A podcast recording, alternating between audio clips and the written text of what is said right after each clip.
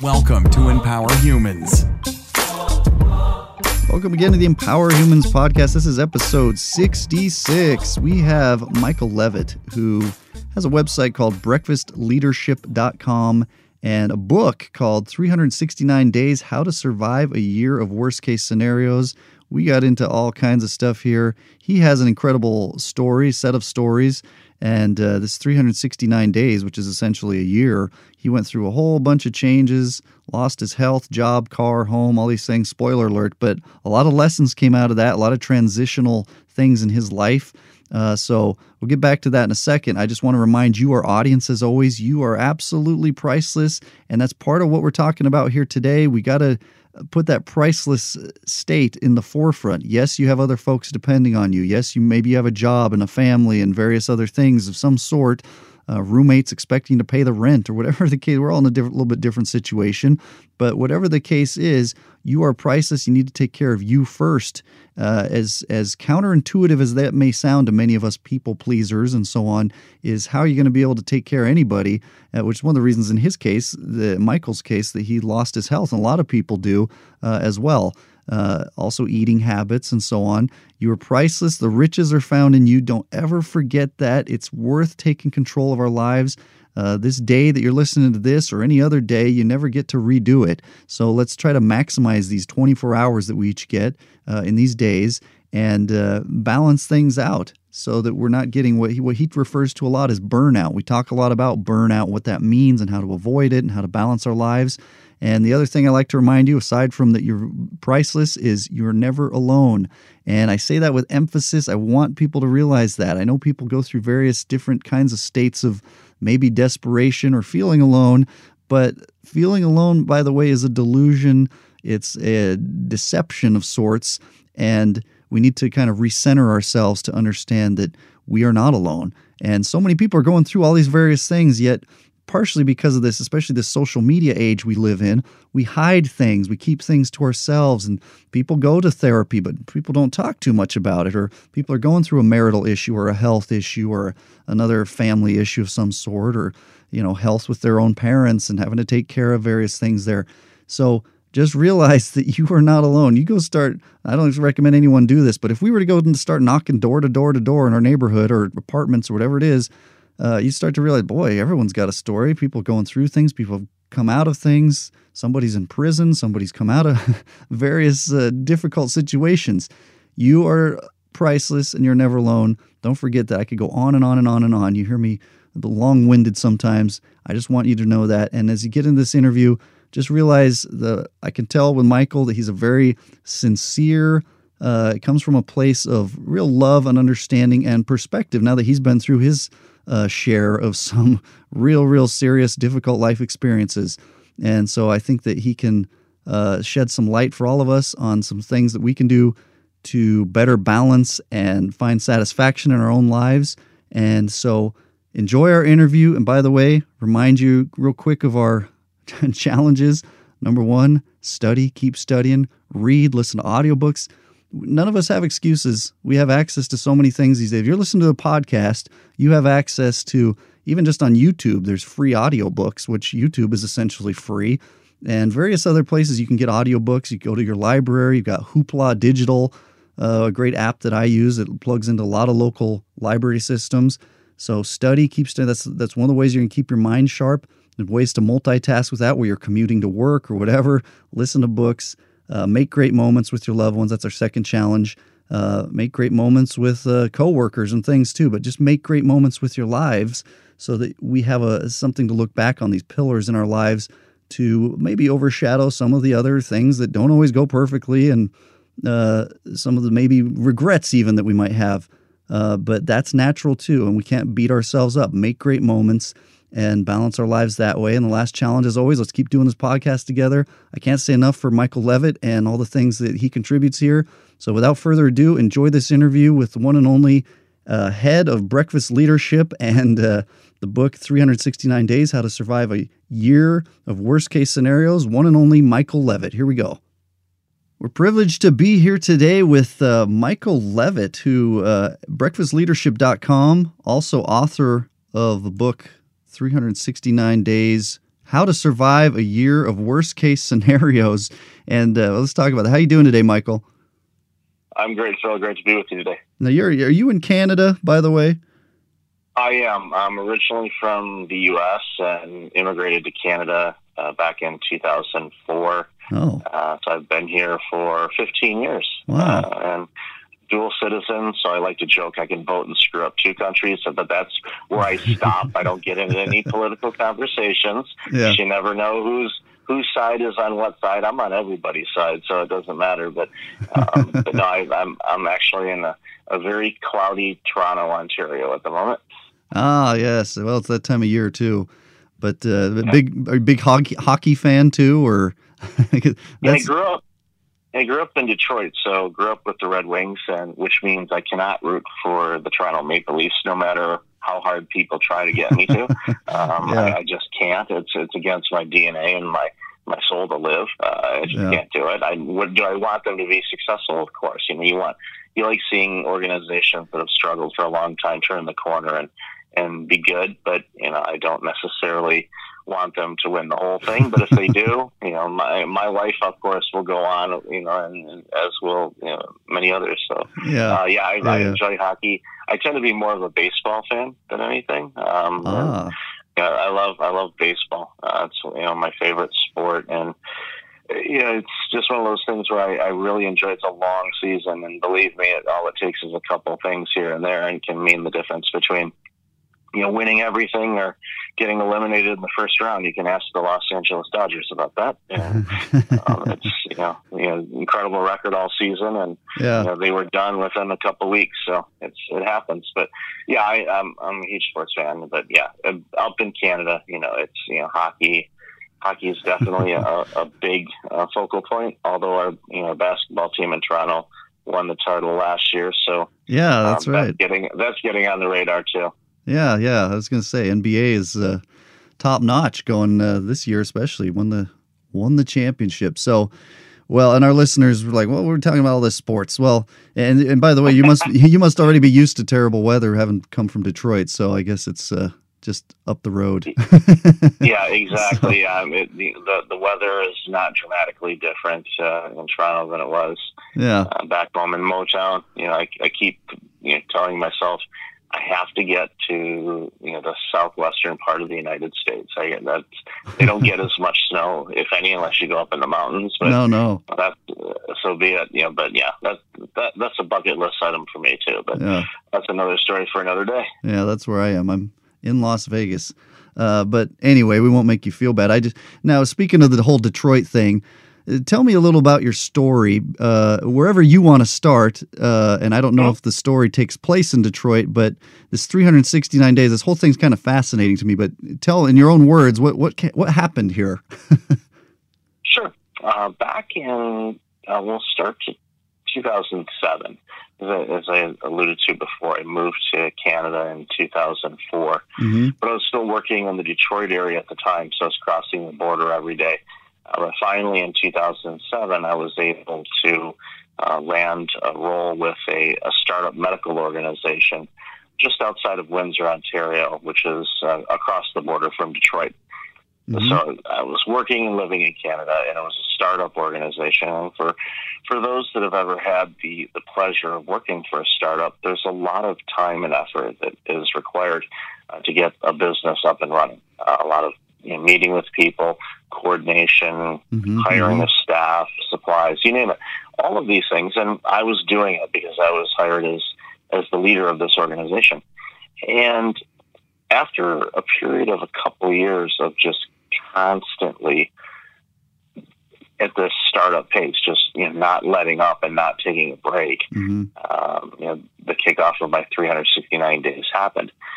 During this whole time, I wasn't taking care of myself. I was working long hours. I was checking emails from 6 a.m. to 11 p.m., seven days a week, um, not eating properly, not exercising at all, uh, and just you know really abusing myself Mm. uh, both physically and mentally and even spiritually. You know, just was completely checked out and not not in touch with uh, with anything, and, Mm. and forgot, quite frankly, forgot how to relax. I could not relax. I was so wound And unfortunately, or as I like to say now, fortunately, Yeah. uh, my 369 days kicked off, and it started off with uh, having a heart attack. Uh, I had two goodness. blockages in my left anterior descending artery. And for those that are familiar with cardiology and heart terms, they they have a nickname for that artery, and they call it the widow maker because Yeah, yeah. When people have any type of heart attack or blockage of any significance in that artery, um, they don't survive.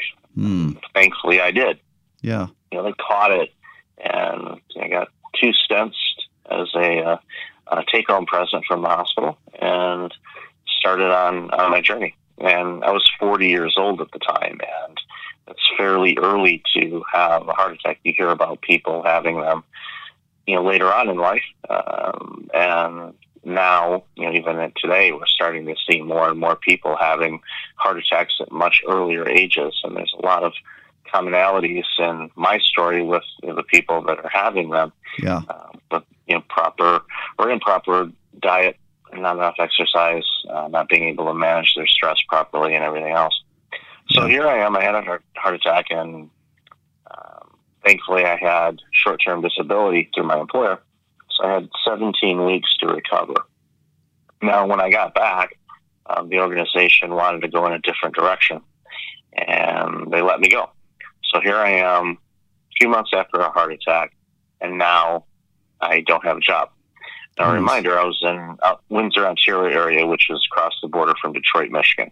Right. 2008, 2009, if we all remember, that was that little economic recession that we had. Yeah. With the government basically saving the auto sector from going completely out of business. Mortgages, people were losing their homes, Right. job losses. It was just, it was a disaster.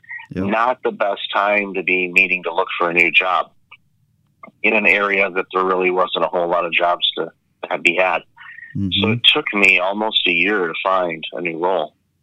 And thankfully, I did find one, but it did require relocating to Toronto. Um, so leaving an area with roughly 300,000 people in it and going to the greater Toronto area that has north of 7 million people. Um, so a slight difference of uh, travel times as far as getting to and from work when you, you deal with something like that Yeah. so in this, so you know, rewind a little bit. So you had a heart attack. I had the job loss. Was spending a ton of time looking for a job. Finally found one Mm-hmm. and um, relocated to Toronto. Uh, and while I was up here working, uh, my family was still back in the Windsor area, and we were you know, getting things prepped to sell our house and doing some things. And one of the challenges you have uh, when you're unemployed and you don't have drug insurance, and you've been recently prescribed a ton of heart medication because, well, you're a cardiac patient now and you need to take heart medication to keep you alive. Yeah. You know, th- those medications weren't cheap. Um, they were costing close to a thousand dollars a month. Now, unemployment doesn't pay a whole lot. So when you factor in, okay, I need the drugs to stay alive and probably should eat some food occasionally, Yeah. that tends to get the bills a little tight as far as being able to cover other things. And Yeah. thankfully, you know, after I had been laid laid off, I had negotiated some things with all of our debtors. You know, the the mortgage company, the auto loan place, and anybody else that we you know we were owing any money. Just to explain the situation, Mm-hmm. and you know they were very graceful, and you know they they gave us a lot of time uh, to be able to do things, but quite frankly, we ran out of time. And while I was working up in Toronto, I got a phone call from my oldest daughter, and she had indicated after I could calm her down to be able to understand her that the bank had come and repossessed the family vehicle. Oh goodness. So, so here we are. That at that point, that was about ten months into this 369 days. So heart attack, job loss, car repossession. Yep.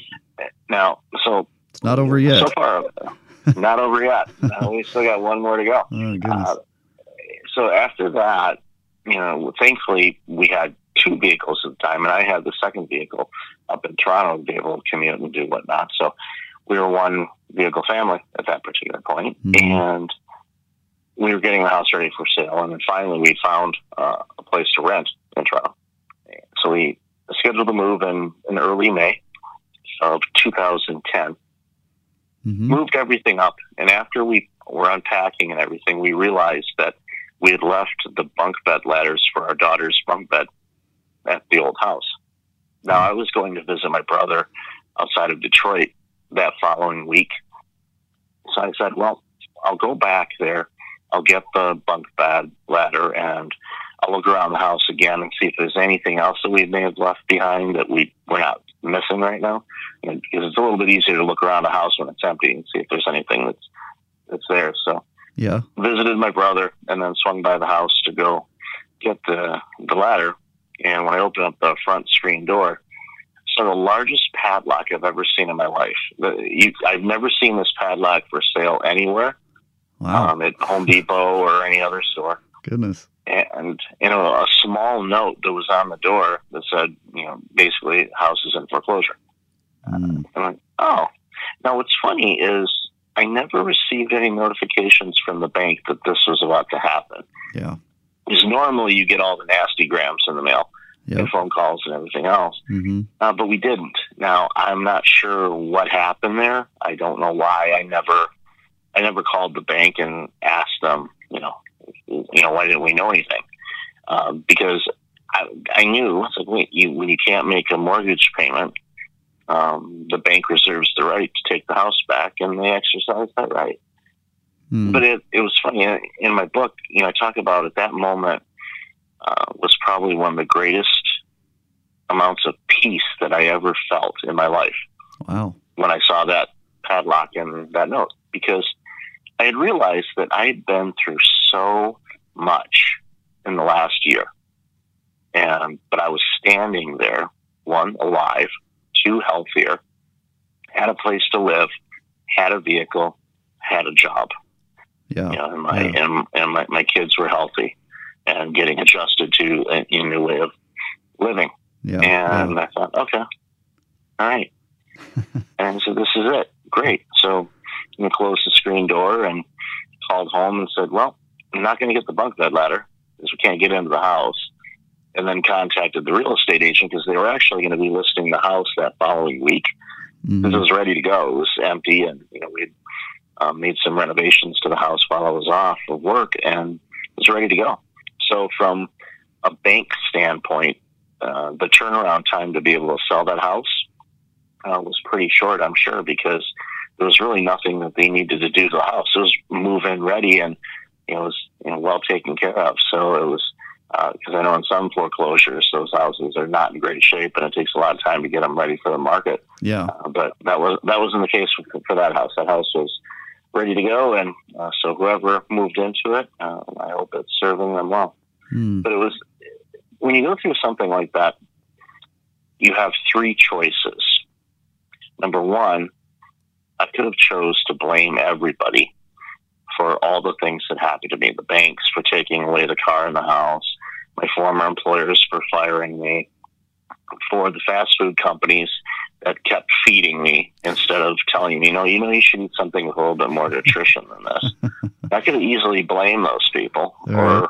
people or for people not telling me, um, you know, not to do these things. hmm Um, I could have had a second choice of, wow, even though Batman is my favorite comic book character, I feel more like Superman right now because I must be invincible. All those things happen, and here I am standing, hmm and things are great, hmm and not make any changes at all and say, well, I'm Superman. I don't have to do anything. I could have gone that path, or the path I did choose was, I don't ever want to go through that again. And I need to dramatically change how I approach life. And that was a very easy statement to say, which was backed by a lot of work, uh, a lot of reinvention work, a lot of soul searching, a lot of understanding, a lot of research, studying why I made the choices I made, what what was I doing? You know, why was it so important for me to work all those hours? What was I trying to prove? Yeah, yeah. What was I trying to accomplish? Um, what what was the ingredients and all of that? And it took time. It took a few years uh, to get my head wrapped around all of it, but then I did, and I made the changes and continue to make changes because we, I, we continue to evolve and grow as as humans. And, yeah. and you know, the thing of it is, well, after doing it and life was good again, actually, it was better, I should say. And my life has never been better hmm you know, since that. Looking around me, um, and ironically, at the time that, that I was doing all the reinvention, I went back into the healthcare sector. So I was seeing a lot of my counterparts in that sector doing the same things that I was doing before my heart attack. hmm And I'm thinking, this is not good. You need to make a different choice here. You can't do, and I, it was like talking to a wall. I wasn't getting into them. Like, okay, so this is what it must have been like to talk to me prior to my heart attack. Because in talking with people, everyone said, we all knew you were burned out. You were the last person to figure it out. and I was. Mm. I, I was extremely burned out. Uh, and when your body is in that type of state, things start to falter because your body is trying to fix things and it's taking the energy that it needs to do other things that your body needs to focus on all this chronic stress. And it's, you know, the studies that I've done, you know, it's, it's funny, you know, chronic stress and burnout um, can lead to the same type of experiences and lead you to having one depression and also dementia. Wow. Prolonged chronic stress and burnout, you can end up with dementia later on in life. Now, there's you know other things and external factors too that you know people that have dementia that did, weren't burned out and didn't have stress, but they did it. But it's it's funny how the damage the brain is experiencing when you're in chronic stress and burnout can lead to the same impact of having dementia as if you know you didn't have burnout. Wow. So it's like okay, that's that's alarming, yeah. and yeah. there's more research going into that. But at the end of the day, for me, I, it was an awakening saying, okay, burnout is a problem, and I need to start researching more and more about this so I can start talking with people about it, and one prevent it from happening again for me, and uh, more importantly to me is to help people avoid it at all costs because Yeah. it can be avoided. Yeah. You know, I thank you for telling that story. And uh, I think a lot of people can re- relate in various ways, whether they've had a heart attack or not, or lost a home. But people experience losses in, in life. A lot of times, you know, in our shortish lives that we've lived so far, it's still, you observe that a lot of times when it rains, it pours kind of thing. And, uh, as such was the case here during these 369 days, which is essentially a full Earth year. and uh, I have a couple questions about this. You talk about getting to that padlock moment and then experiencing peace. I think a lot of people, include myself included at least, kind of scratch our head like, well, why did he feel so much peace? But I've heard that from people in those kinds of situations. I've had you know some of my own situations too. But uh, why is it that you got to such a place of peace where I, I, maybe it has to do with these three options you had. But tell me more about that. How do we get to such a peaceful place after being through so much? I, I think for me, I had associated the the home repossession as you know the final episode Hmm. of what I had would gone through because there was in in my mind at that point there was nothing else you know, short of me losing my life um, Yeah. or you know tra- tragic you know loss of life of a loved one or something like that. Um, there was nothing else that could happen. Yeah. You know, everything else had been more or less. I hate saying it this way, but you know, taken away from me um, is one way to look at it. My job was taken away from me. Uh, income, my my health, you know, my car, my house, uh, all of those things were taken from me. Uh, but I was the common denominator in all of those things. I had I had a role to play in that. If I had made better choices earlier on in life, some of those things could have been avoided. Um, and for me, I, I think the healing that I had because that was you know roughly you know obviously it was a year and a couple days after my heart attack. It was one of those moments where I realized, okay, one resilience is a beautiful thing that you can get through things like this, and I knew that okay, now that this is done, you know what else is there? And it was funny because it was a very brief moment, but it's amazing what the brain can do as far as you know thinking through things in a rapid fashion. Because Yeah. it literally felt like I was going through and saying, okay, is there anything else that can happen? and nothing came to mind. Wow. That's kind of that's a freeing experience. Uh, it sounds like. And sorry to cut you off. I just I, I interject here because it's uh, sometimes these things that we that we delusionally bond ourselves to, like a house uh, or a job or whatever the case might be, uh, and then when they're gone, you realize that didn't really matter. it, sounds, like it was a freeing burden off of you, and kind of, like you say, the last episode of this particular chapter, so to speak. Um, I'm just curious too, because you mentioned your family. How did your family cope? How many kids do you have and stuff? How did that side of things handle this? know, three children, and at the time of this, they were 10, 7, and 6.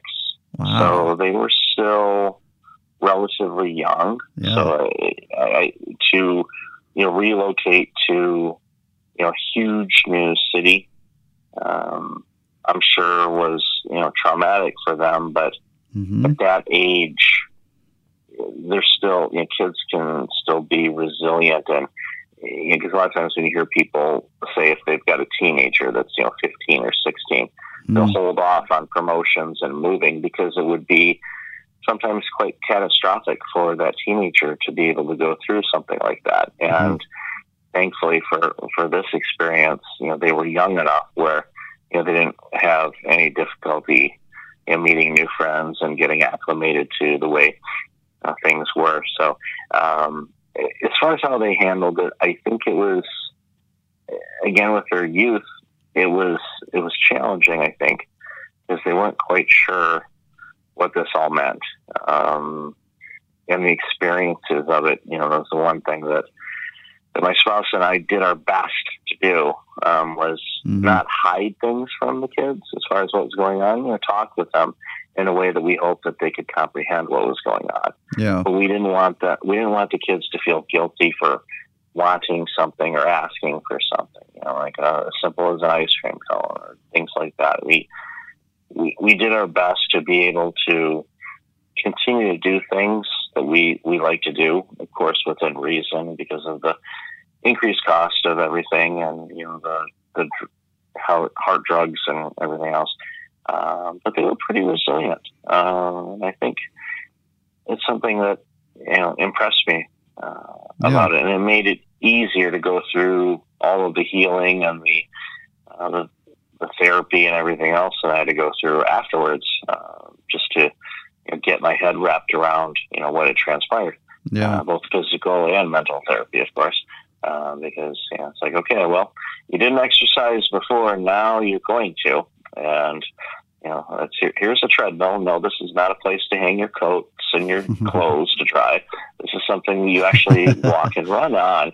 Um, most people don't. I know that might be a spoiler for people. I'm sorry uh, that I spoiled something for you. Yeah, treadmills are meant to be ran and walked upon, not for hanging your clothes. But um, hopefully, hopefully that didn't shock anybody. Uh, but Yeah. that that's what they're for. Well, it's an uh, it's an expensive uh, item to hang clothes on anyway. You get something else for that.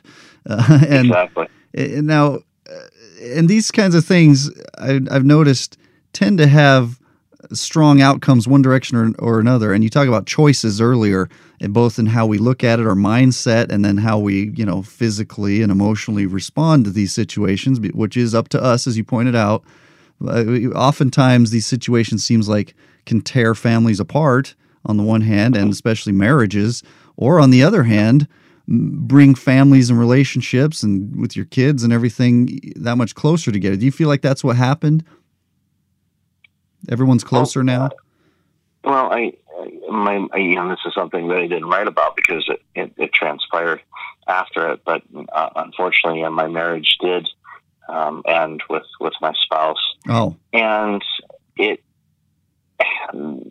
it was long. There was issues there long before uh, Yeah. the cardiac event and things like that. Um, and it's one of those things where I, you know, look at it and I go, okay, was that something that made the straw, you know, break or something like that? But I think a lot of it had to do with, you know, afterwards when you reinvent yourself and you change, you may not be the same person, and I wasn't, and um, I, I wasn't the same person that that she married now, and neither was she. You know, she had a medical procedure done that was uh, life altering um, as well. Without going into you know too many details on it, hmm um, that changed her as well. And uh, it just there's you know all kinds of dynamics that you know wouldn't be fair for me to to go into on this, just because it's something that you know the, the two of us really haven't talked about in great detail, and definitely not with our with our kids. And it's you know to be fair to them, I'd much rather you know talk with you know my kids. Uh, about those situations later on when you know they're a little bit older. They're obviously older now, but yeah, you know, it's one of those things where um, it, I, I don't want to say that the 369 days tore it apart, but I think there was an element of things that set in motion, you know, for the end of that relationship. yeah, Uh, and it's and it's something too that you know I you know I look back on and go, okay, what could there have been anything different? But again, there was other circumstances involved that you know were taking place you know throughout you know the whole the whole time that we were together that I think eventually could have you know come to a head. I don't Yeah. know. It's it's one of those things, you know, ifs and buts and candies and nuts and Christmas all year long, that kind of thing. It's it's one of those things where I go, I don't I don't know how that would have played out, but because from my perspective now, who I am compared to who I was a decade ago when all of this took place, I see things differently. yeah, So I don't see things the same way that I did then. So I don't. It's hard for me to say, yeah, this is what this would have happened if. I I, I can't say that I would know that because you know, my my philosophy and outlook on life and how I approach life and the way I make decisions is you know, dramatically different than what it was prior to my year of worst case scenarios. yeah. Well, I mean, you're you're definitely not alone in that particular outcome. You know, I for one have gone through that, and also you know my parents and lots and lots of folks. It's just, and it's nothing to be ashamed of. It's just there's various dynamics that take place, and there's some you know things that might be common threads from one marriage to another too. But uh, it's it's definitely, I guess, bottom line is no negative reflection on those involved. Uh, and you know, to each their own. But I think a lot of people can can relate. Again, both to all the other stuff you went through and now this you're explaining. I appreciate you opening up a, a little bit on all of that. Um, No, my, no, my pleasure. You know, I know that there, you know, there was some positives from it because I know my the attorney that I used to help me through, um, you know, the separation and the divorce stuff and all that, uh, bought a new BMW. I don't think there was a correlation between what I was paying her and her being able to buy the new BMW, but I found it kind of ironic that the timing happened at that time. And if, I know she listens to a lot of my interviews, so I'm probably going to get a text message after this one goes live, but that's okay. She'll she'll explain to me in about eighteen thousand paragraphs. Um, no, on how it wasn't. Uh, just just don't bill me, okay? Yeah, no, I'm kidding. I'm kidding. we just hope, ironically, maybe she's listening in her BMW. Uh, to the- possible. the I. I I know she. Yeah, she might be. I I'll have to ask her. We're just- next we're just I talk teasing. No, we're just Yeah, teasing if you are listening. And I and now at the same time, and I don't mean to shift gears here because now you've gone through all this and you get has some learning experiences, some weights lifted, some eye-opening moments, and now some changes you, that you've chosen to make. Now, how do we get to from there to where we are now? And you've you've you started this breakfast leadership, and you can tell me more about that in the book. Uh, how how do we transition to these next uh, chapters? Let's say. Well, I after you know I, I discovered and reinvented myself a lot of people were going through similar things to me that I needed to do something about it, and I wasn't sure what. Mm-hmm. Uh, so I, you know, I started you know researching, reading a lot of blogs, started writing about the subject a little bit, mm-hmm. and in writing 369 days. That book initially was more of a I need to write this for me. Yeah. And it had been several years since I had, because I started writing, because I published it in um, 2000, that would have been 2017. My math is correct. Mm-hmm. Um, so I started writing it at the end of 2016. So that was, you know, six years after things. You know, that was a, a significant period of time. Yeah. Know, I, I didn't really think much about things, you know, although I, you know, at the time when I was, you know, still on some heart medication, um, you know, get a daily reminder that, you know, I had a heart attack because of this medication that I was taking. And okay, that was my reminder, but I didn't, I didn't dwell on it. I go, oh, woe is me. You know, here I am taking my Cloversil. No, that wasn't it.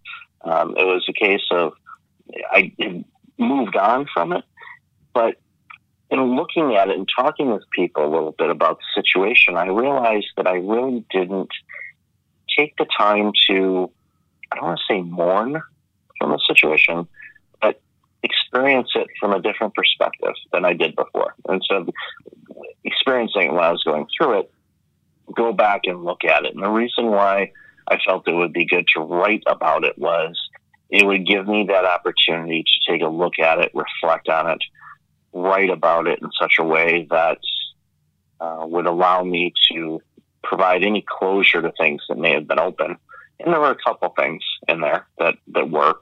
Um, but you know, there were some things that I you know, really hadn't thought about in years, and you know, it came up. Uh, and you know, the, the in writing the book, the only time that I ever got really emotional in the writing of it mm-hmm. was the car the car repossession component. That was the only one. And the reason being was, and all those other things that had happened, I was away from my family when that happened. I was in Toronto and they were four hours away. Oh. And I couldn't do it. Yeah. I couldn't do anything about it. Right. You know, they, there they were seeing the tow truck tow the, the vehicle away. Yeah. Um, and that, that bugged me. You know, that really bothered me at the time. So it was, it was one of those things where like, wow. And I never, you know, when it was happening, you know, I was actually I was at, at work and I was in a directors meeting and had excused myself for this call and then had to go back in the exec, you know, the directors meeting. So I had to, you know, more or less compose myself and get back in the meeting. Uh, and I did. So I never really, you know, felt any emotions about that particular event until several years later. Um, but after, so after I wrote the book, and I'm like, okay, let me get this published, and and and started speaking about it, uh, and writing more, and doing my own podcast show, and all these other things that I'm doing.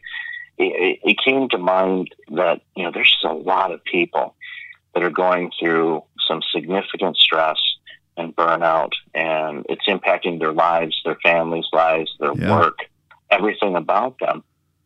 And reflecting back on what happened to me, I don't want anybody to ever experience anything like that. It's a horrible year. I'm not going to sugarcoat it. You know, I in my book there's humor in there. There's there, I, I, I joke about some things, and that's mm-hmm. just kind of the nature of of who I am. But I don't want anybody to have to go through that because it's preventable. Everything that happened to me was preventable. You know, if I would have taken better care of myself and ate properly, the likelihood of me having a cardiac event would have diminished greatly. And the job loss, you know, I did some things that probably shouldn't have done. Uh, was it worth getting terminated over? I'm not going to debate that. It happened, so it's, yeah, it's just it. You know, the and of course, you know, the car and the house. When you don't make payments, you have a loan agreement. There's the agreement. You pay, we give you something. Yeah. You don't pay, we take back. It, right. I'm not. I've never been upset with with either of those banks and I still bank with one of them.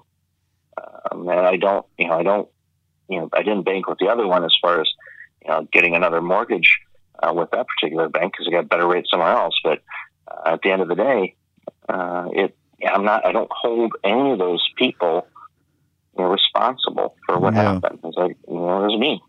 And so eh, giving people permission to be able to take a look at their lives, establish some boundaries in their lives so they don't set up these situations to potentially happen eh, is the work that that I do now. And it's Yeah. it's meaningful work. I enjoy it. Um, I'm you know, I empathize with people and the challenges that they're facing. You know, their workplace burnout's really bad right now because there's so many pressures going on from all kinds of different arenas and external and internal factors and bad management and you name it. And we could talk for hours on, on that. Yeah. But at the end of the day, it's what can we do to make sure that you are taking care of yourself to the best of your ability so that you have the resilience to be able to navigate around some of these life challenges and also be able to have a fulfilling life. Yeah. Because come on, right? I blinked, I turned 50. You know, you know, it's been 10 years since my cardiac event. Yeah. And, and I think, okay, that's a decade. It Yeah. is. You know, on a- on average, we get mm, seven or eight. Okay, one just you know gone. Yeah. Okay, and I and here I am at fifty, so that means there's been a bunch of other decades that I've just lived through, and you, you kind of do the math, and not to get morbid, I'm going, hmm, I got less left than I've lived. Hmm. All right, what do I want to do about that? Oh. That's an And interesting. It's it's it, it's it's it's an alarming way to look at it sometimes for some people. I know it's very uncomfortable, but on on the other hand, it's like okay, it's your life. Design it the way that you want it to look. It's your Yeah. life. You have the keys to this life. It's yours. yeah. Uh, you design it. Well, and sometimes people defer those keys to just circumstance and don't take charge and take, you know, the bull by the horns or take the wheel of their lives, so to speak, and uh, and control things. And I and I want to get into this burnout here in a second, but I just uh, it sounds like you have. uh, And we're oversimplifying in the interest of here's a moment's interview of something you went through for over a year's time, but uh, you you went into these healthy patterns. It sounds like you used humor, uh, you didn't dwell on things too much. You kind of washed your hands of some of it and moved on and released the tension or stress of it all.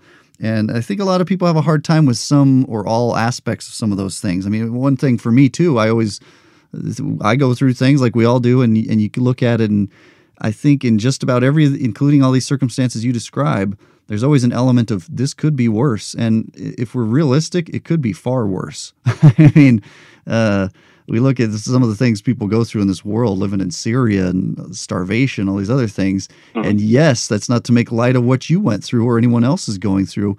But life can always be far worse. You, now you do have your health, so we're grateful as heck for that. Your kids and everybody are. And you're in a, a good place sounds like overall. But so it's hard for people to get to that. Um, did you want to comment on any of that before we talk about burnout?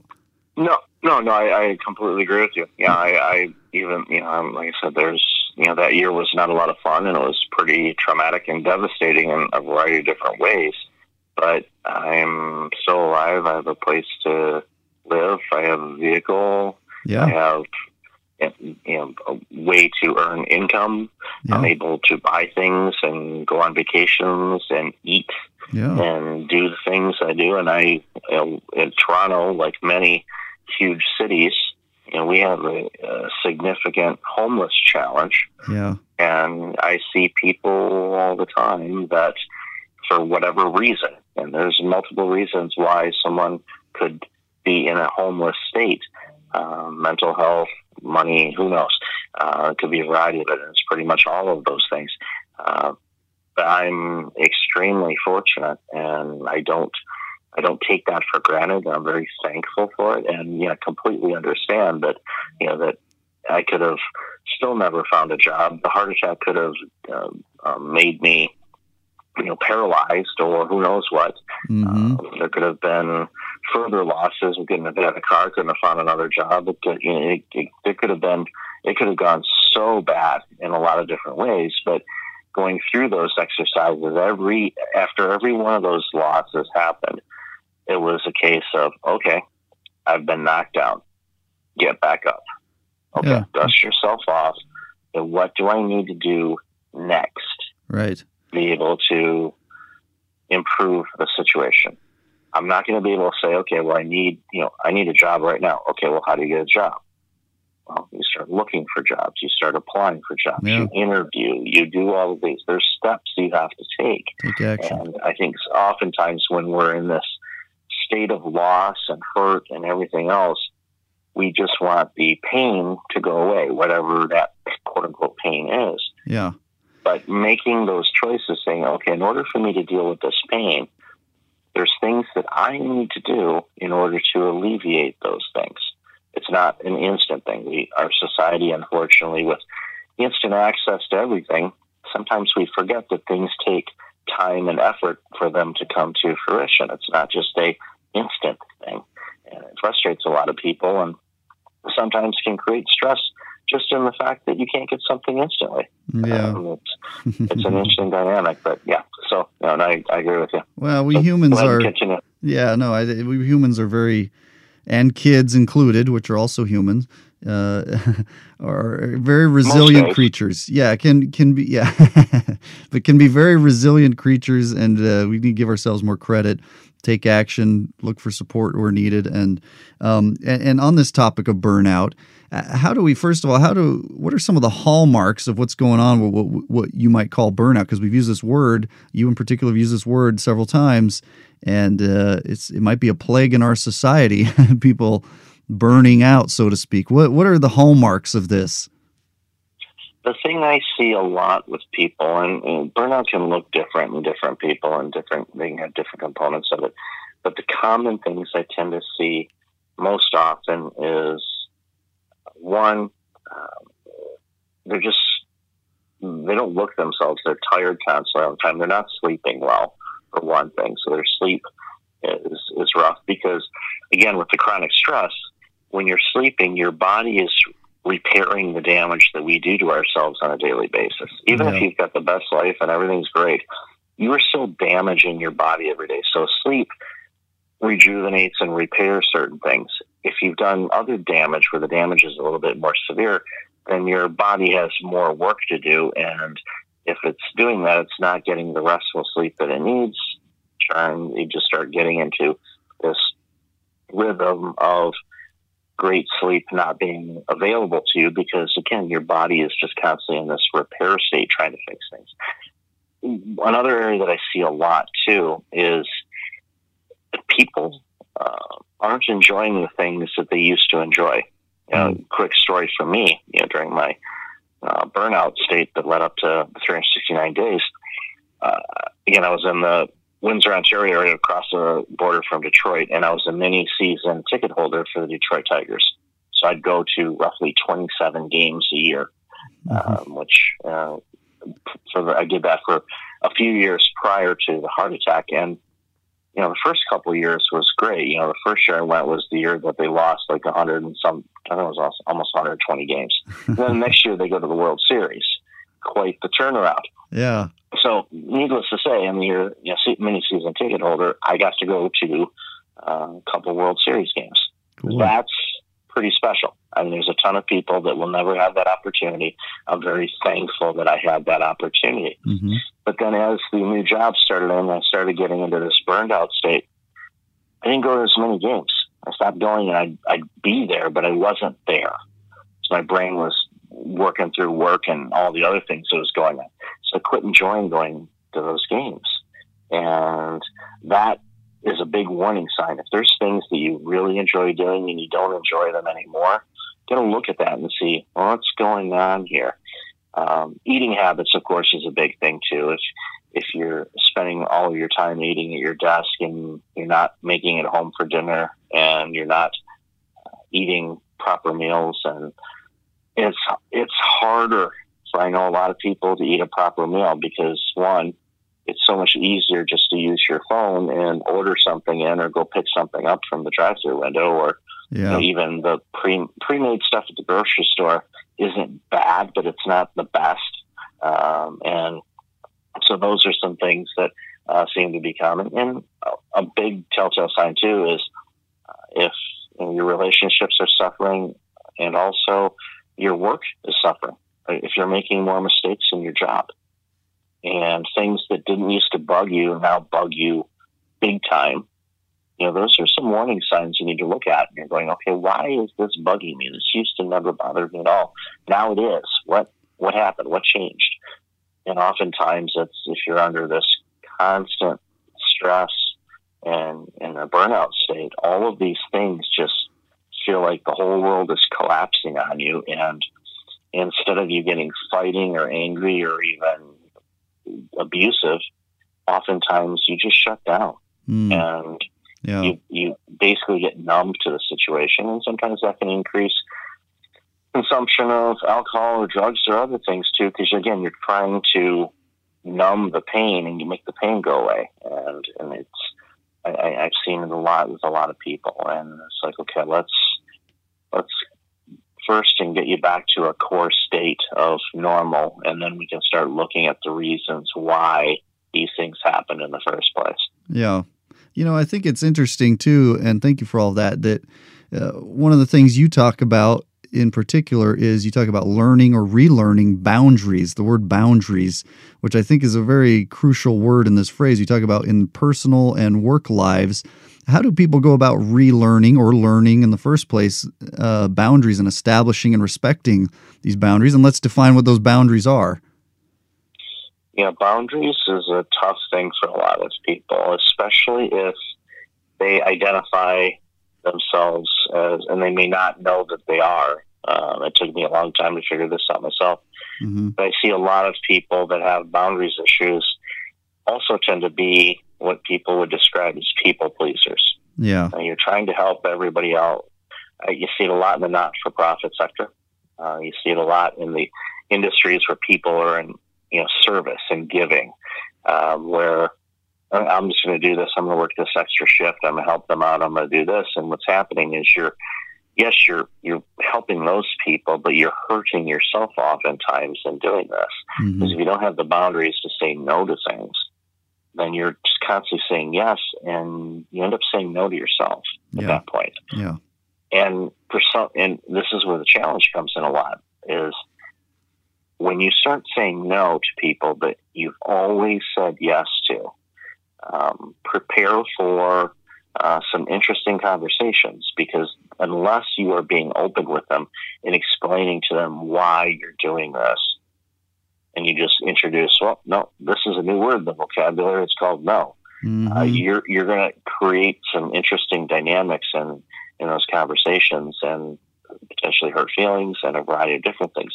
And again, it, it depends on who the person is and it also depends on what they're asking you to do. Yeah. Because oftentimes, if it's in an abusive relationship and you start saying no, that could be really problematic. And again, that's one of those things where you want to navigate that carefully.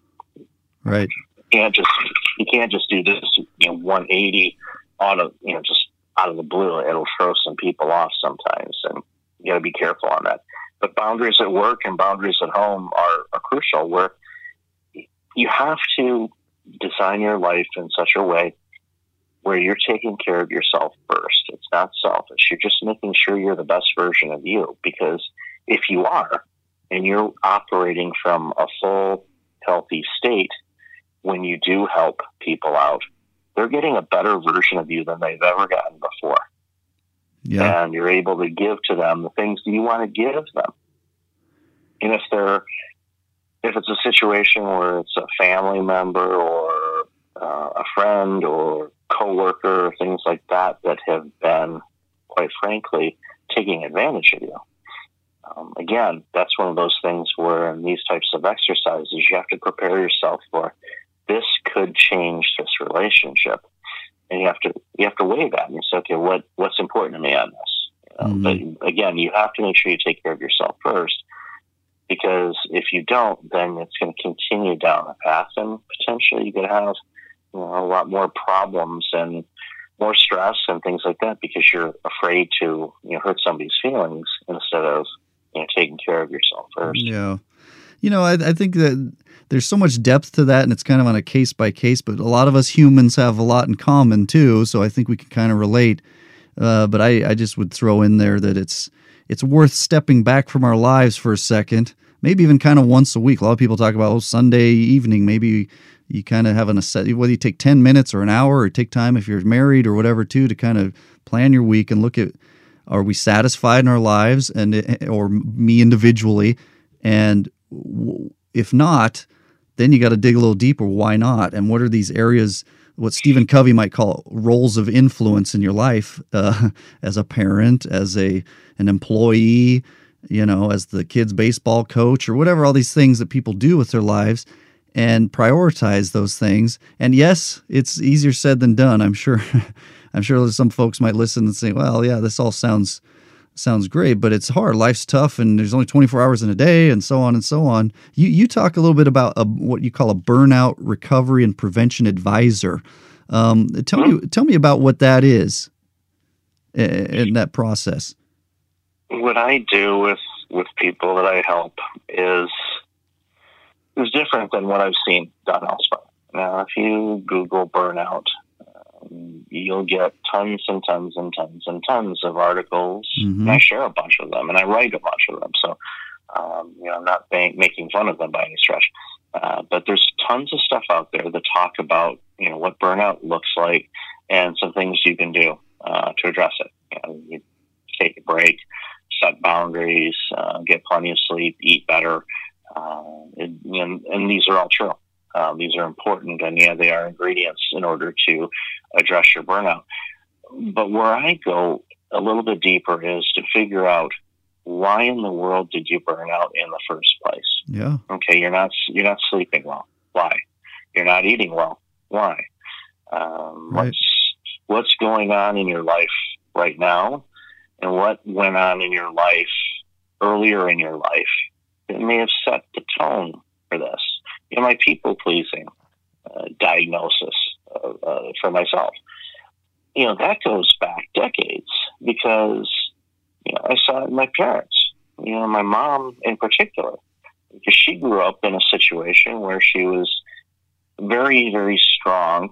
Uh, and, you know, the rest of her family, her siblings, and even, you know, my grandparents, you know, leaned on her a bit mm. to help out in the house because you know they grew up in the 50s and 60s, and you know both parents worked, lots of kids, and, and all kinds of different things going on. And she did a lot of work. You know, she her childhood was doing a lot of work for the family and helping out, and, and she continued to do that. And you know, it, it took a, quite the toll on her health. And you know, even yeah. to this day, you know, she's got a lot of health challenges that uh, easy for me to say now, but I think you know some of them you know may have been prevented or potentially delayed if she would have been able to you know, take better care of herself you know, back then. So, and I and I look at it and I'm like, okay, I, I see where I got those character traits from.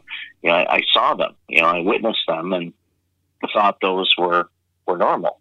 Uh, and adapted them in, in the way that I went about life. And once I discovered that that was an issue and it wasn't helping me, it was actually hurting me, and I started establishing boundaries around, okay, what am I going to do to help? What's where, where's the where's the fine line? What's even to the point of going on a phone call or meeting with somebody for a coffee meeting or meetings at you know night and conferences and all of these things. But now you have to you got to protect some time here so you can allow yourself to do the things that are important to you, spend time with the you know, people you love, and do things that you're accountable for.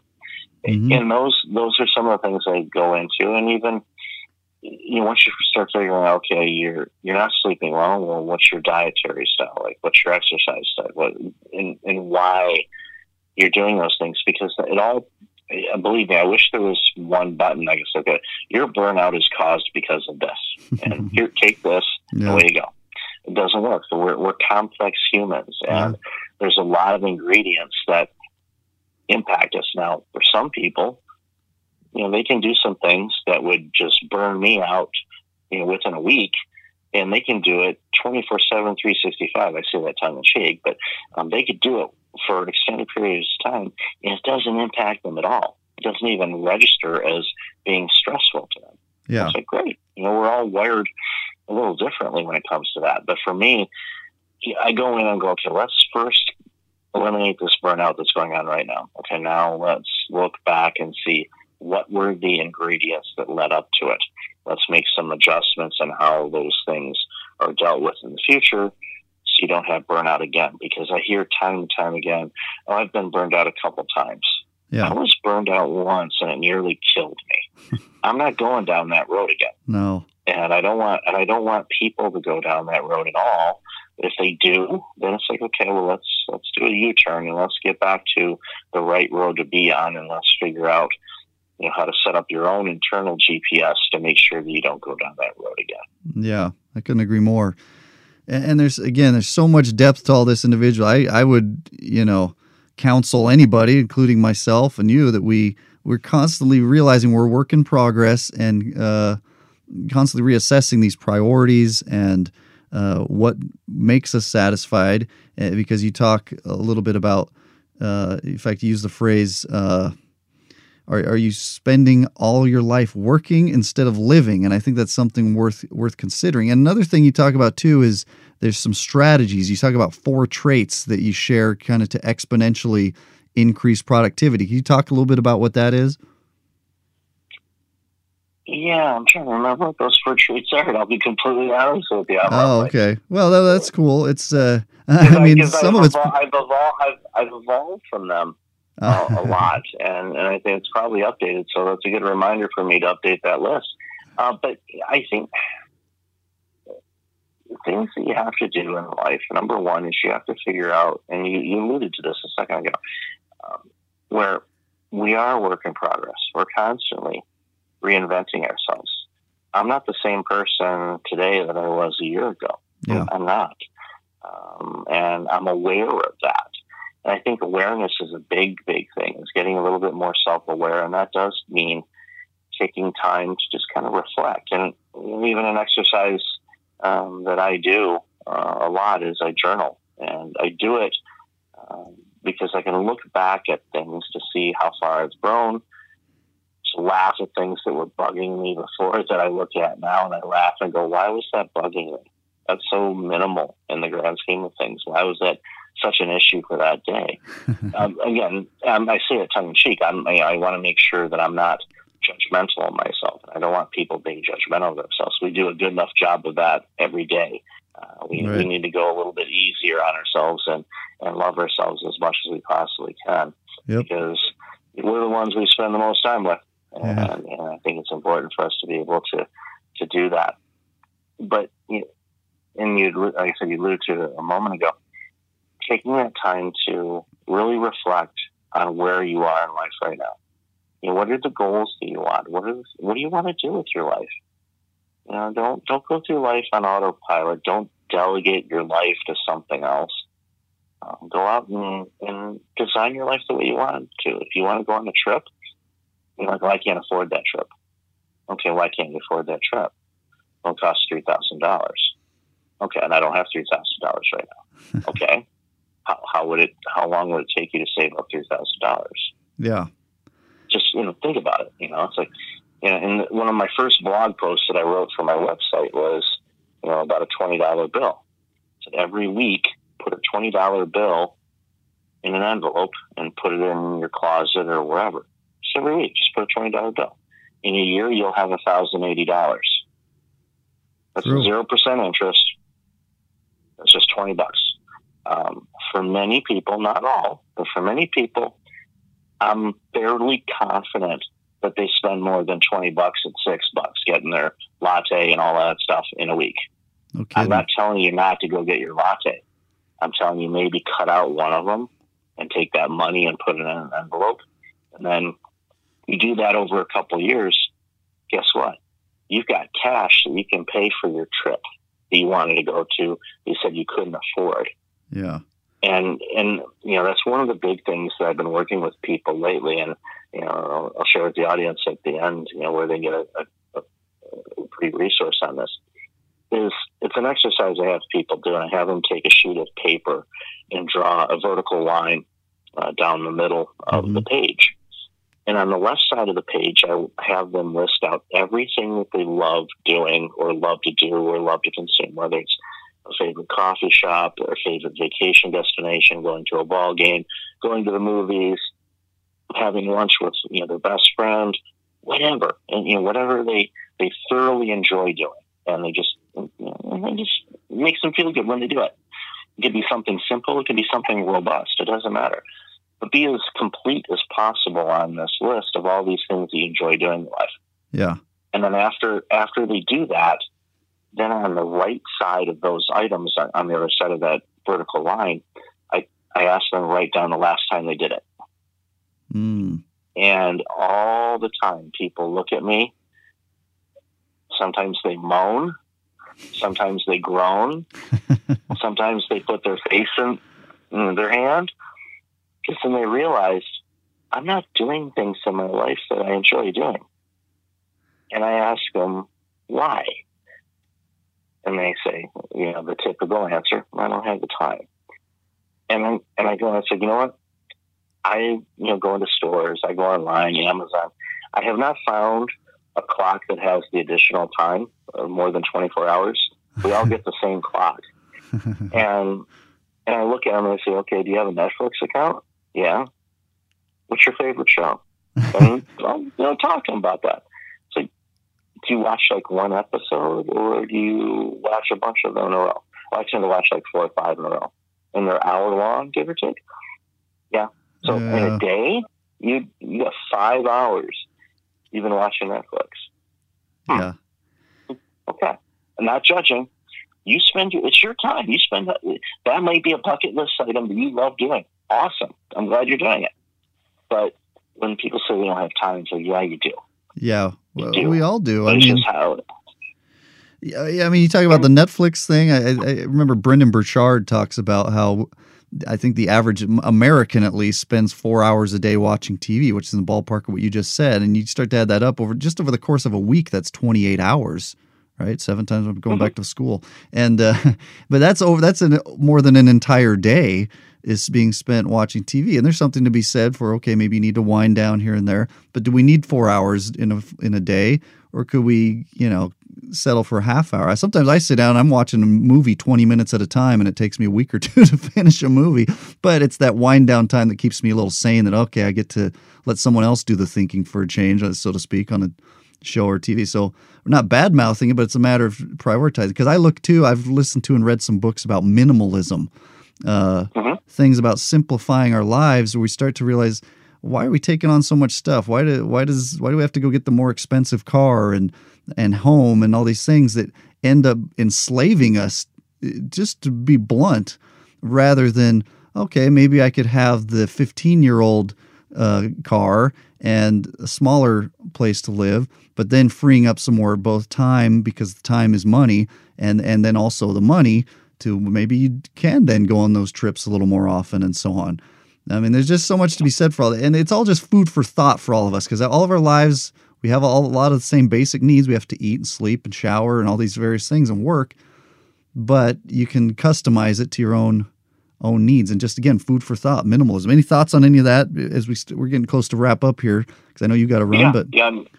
No, I think I think the minimalism minimalism is a big thing, and I know you had interviewed Greg McKeown not too long ago on essentialism, and I, I tend to lean more towards on the back side of things. Of instead of in, having just you know one plate and one set of silverware and things like that, have what's essential for you, and sometimes that might not be clear.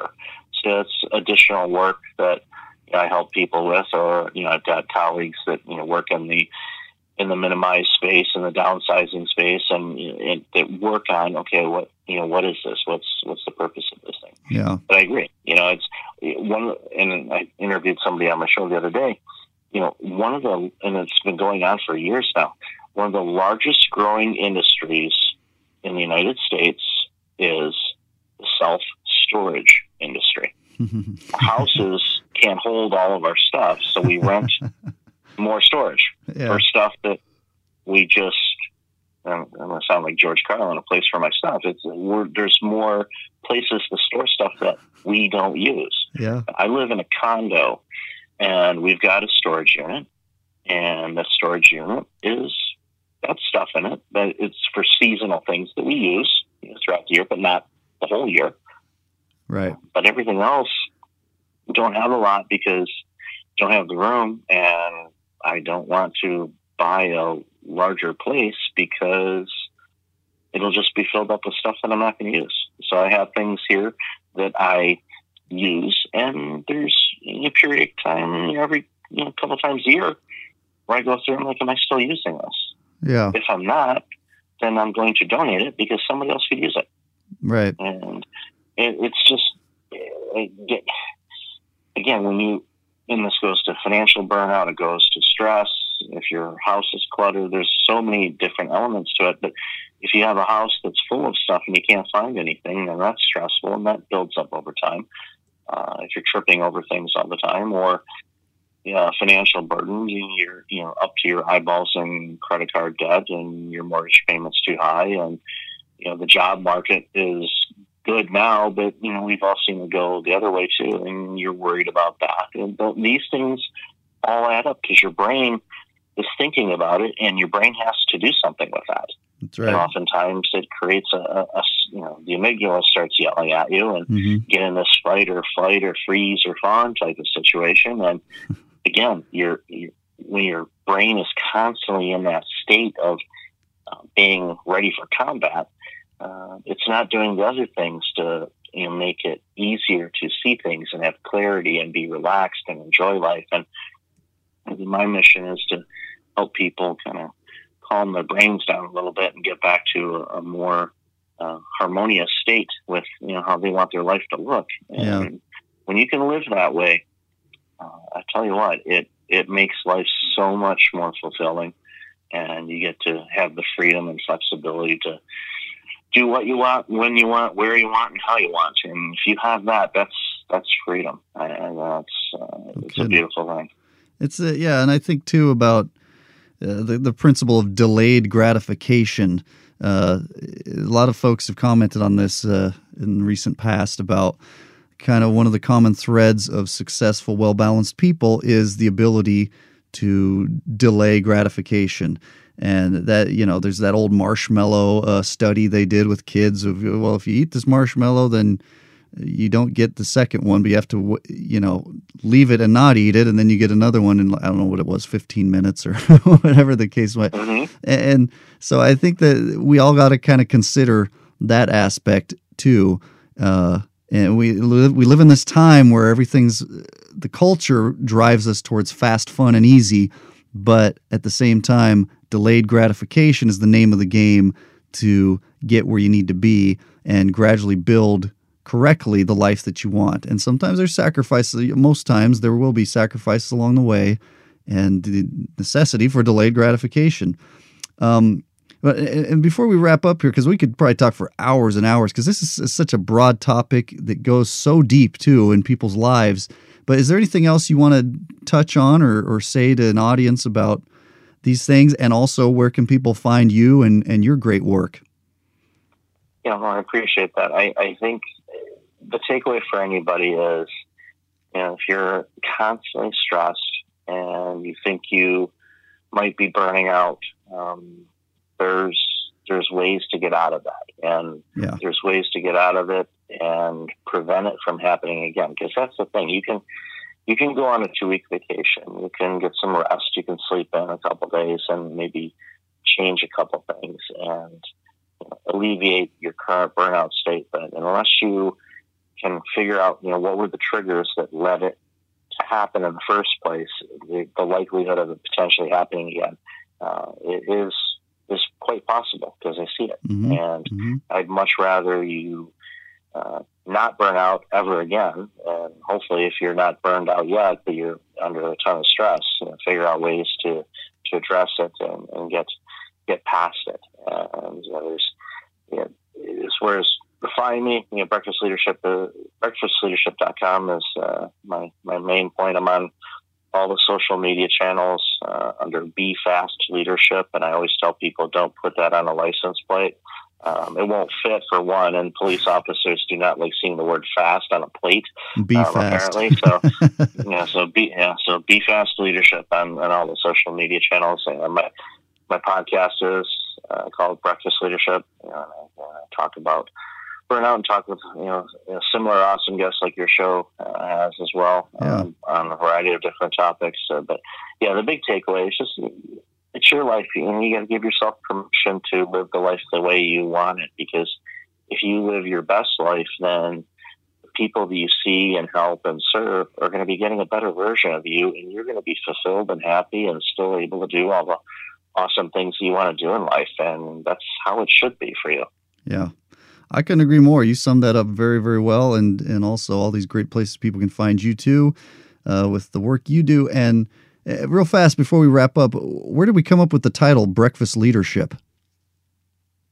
funny story. Um, when I first launched the organization, uh, yeah, I was working with mostly C-suite executives and leaders, uh, whether you know upper management or management. And one of the things I discovered in trying to reach a lot of these people is if you get them first thing in the morning before they get to work and get in the trenches of their day-to-day jobs, Yeah. uh, you have a better opportunity to actually have their attention because once they're in, things Mhm. are happening at work. You know, this this blew up. This this division sales down forty percent. We got to turn it around in six seconds. You know, all the stuff that you know these people are asked to do on a daily basis, and their attention span to be able to actually do some work on on their stress is. It's too stressful for me to work on my stress right now. Is actually a quote that I, that was told, and I, I kind of looked, and after they said it, they kind of realized what they said. I said, I will talk to you next week, and you know, continued our work then. But um, that's you know, with, you know, the leadership. Thing. So the breakfast thing was you know, first thing in the morning. You know, breakfast leadership, first you know, first meal of the day. You know, you, you, you kind of sets the foundation for for your day, and and breakfast is is my favorite meal. Always has been. Um, so I so I thought if I'm going to name a company, I should probably use a name that I like and would remember.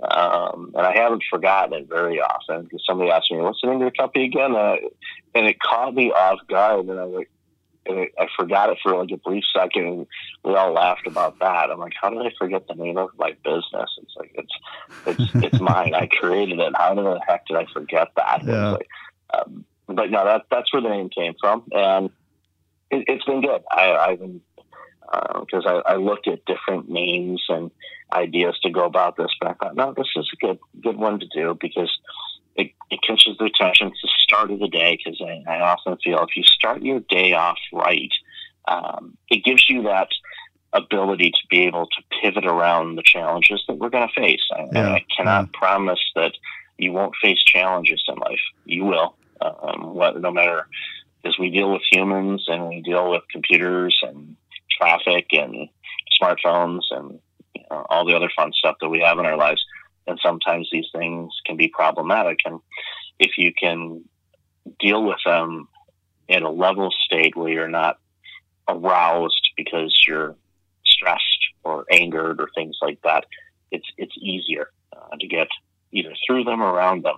And uh, starting your day off the right way every day is uh, my mantra for sure. Yeah, I like it. A lot of good food for thought. I like that story. I like breakfast leadership and in some ways literally food for thought because it's breakfast leadership and so, so some uh, some things for all of us to really consider and think about as we uh, reassess on a regular basis where we're at and where we're headed and uh, how we can better harness the power in our hands to uh, to get us there more efficiently and, and with more meaning for us and those around us. So um, on that note, thank you so much for your time, Michael. And uh, and again, as usual for our audience, I would say empower yourself, empower the world around you. Thank you. Thanks so much for listening to Empower Humans. If you enjoyed the show, please rate and review this podcast. For more great content and to stay up to date, visit empowerhumans.com. We'll catch you next time.